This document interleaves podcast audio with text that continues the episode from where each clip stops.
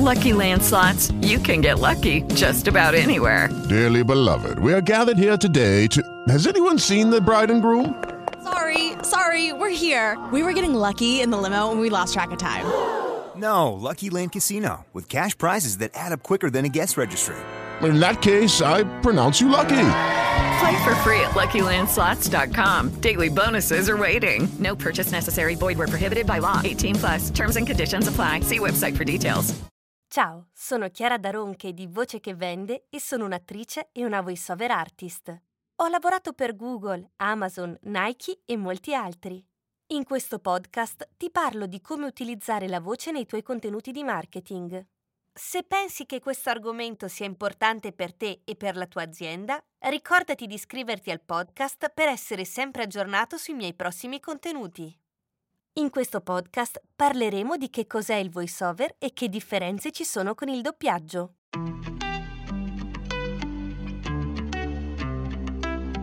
Spesso il voiceover e il doppiaggio vengono confusi tra di loro, probabilmente perché in entrambi i casi abbiamo un attore o un'attrice che recita senza essere fisicamente presente nel video.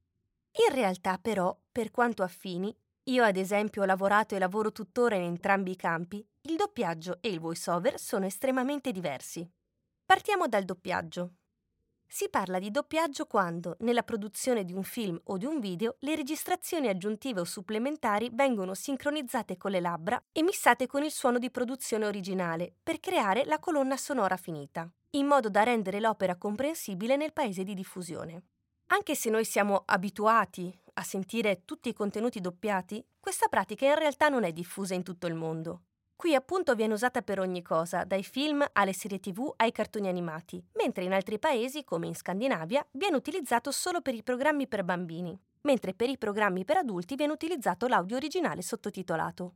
In altri paesi ancora, come la Polonia, viene utilizzato invece un unico speaker che parla al di sopra della colonna sonora originale che viene udita in sottofondo.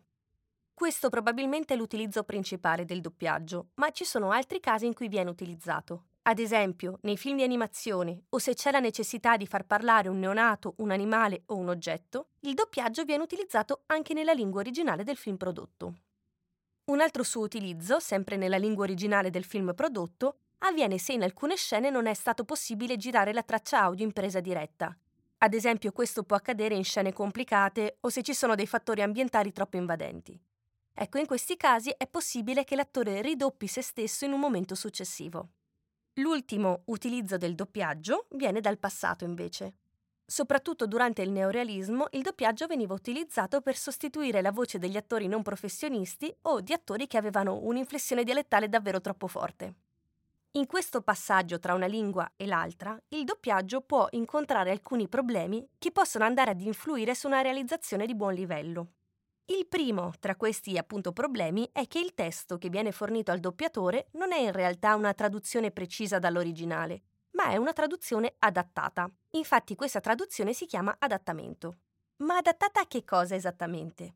È una traduzione adattata alla lunghezza della battuta in generale e anche ai singoli spezzoni di battuta, facendo particolare attenzione ai momenti in cui l'attore sullo schermo ha la bocca aperta oppure chiusa. Un esempio per me molto evidente sono le canzoni all'interno dei film. Possiamo fare l'esempio di quelle Disney da Frozen a Incanto, ma anche in Crazy Ex-Girlfriend c'è lo stesso problema. Infatti, la traduzione adattata in questi casi è molto diversa dal testo originale. In questo modo le canzoni che vengono realizzate diventano molto complicate da seguire e vengono anche perse delle informazioni molto importanti ai fini della trama.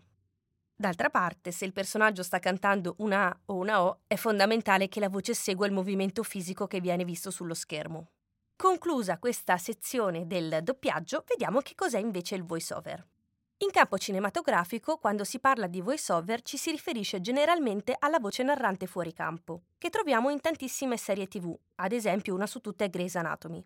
In questi casi, non dovendo riprodurre i movimenti dell'attore, si ha effettivamente una maggiore libertà, anche se, anche in questo caso, ci sono alcuni vincoli da rispettare, ad esempio nel caso di una traduzione da un'altra lingua. In questi casi, infatti, è importante riuscire a rispettare una lunghezza prefissata, a volte per l'intero testo, altre per la singola battuta. Quando si parla di questo meccanismo si parla di time sync. Tutto questo sembra ed effettivamente è più semplice rispetto al doppiaggio. ma in realtà è meno semplice di quanto non possa apparire. Infatti in molti di questi casi non viene fornito un adattamento, ma una traduzione fedele all'originale, che a volte viene realizzata senza considerare ad esempio che l'italiano è una lingua più lunga rispetto all'inglese. Un'altra cosa molto importante da tenere a mente è che è necessario mantenere una certa conformità allo stile utilizzato dall'attore originale del video. Oltre all'utilizzo come voce fuori campo in film o documentari, il voiceover ha tantissimi utilizzi. Ad esempio, viene utilizzato sia per sostenere video promozionali o spot commerciali, ma anche per realizzare audiolibri o corsi di formazione. E anche i podcast come questo utilizzano il voiceover. C'è un ultimo argomento di cui vorrei trattare in questo primo podcast ed è il semi-sync, una via di mezzo tra il doppiaggio o lip sync e il time sync che abbiamo appena visto. Potreste aver sentito il semi-sync in alcuni programmi televisivi come ad esempio Nudi e Crudi o in qualche programma di allenamento come quelli che ho realizzato per Nike.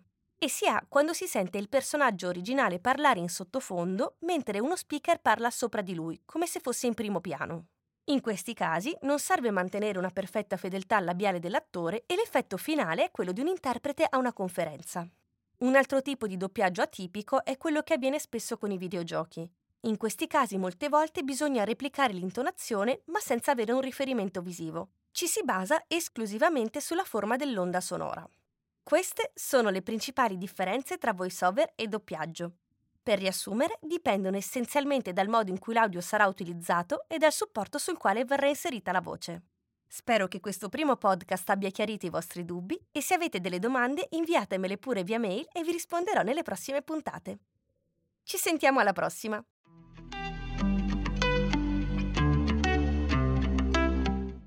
Lucky Land Casino asking people what's the weirdest place you've gotten lucky? Lucky? In line at the deli, I guess? Aha, in my dentist's office. More than once, actually. Do I have to say? Yes, you do. In the car before my kids' PTA meeting. Really? Yes. Excuse me, what's the weirdest place you've gotten lucky? I never win and tell. Well, there you have it. You can get lucky anywhere playing at LuckyLandSlots.com. Play for free right now. Are you feeling lucky? No purchase necessary. Void where prohibited by law. 18 plus. Terms and conditions apply. See website for details.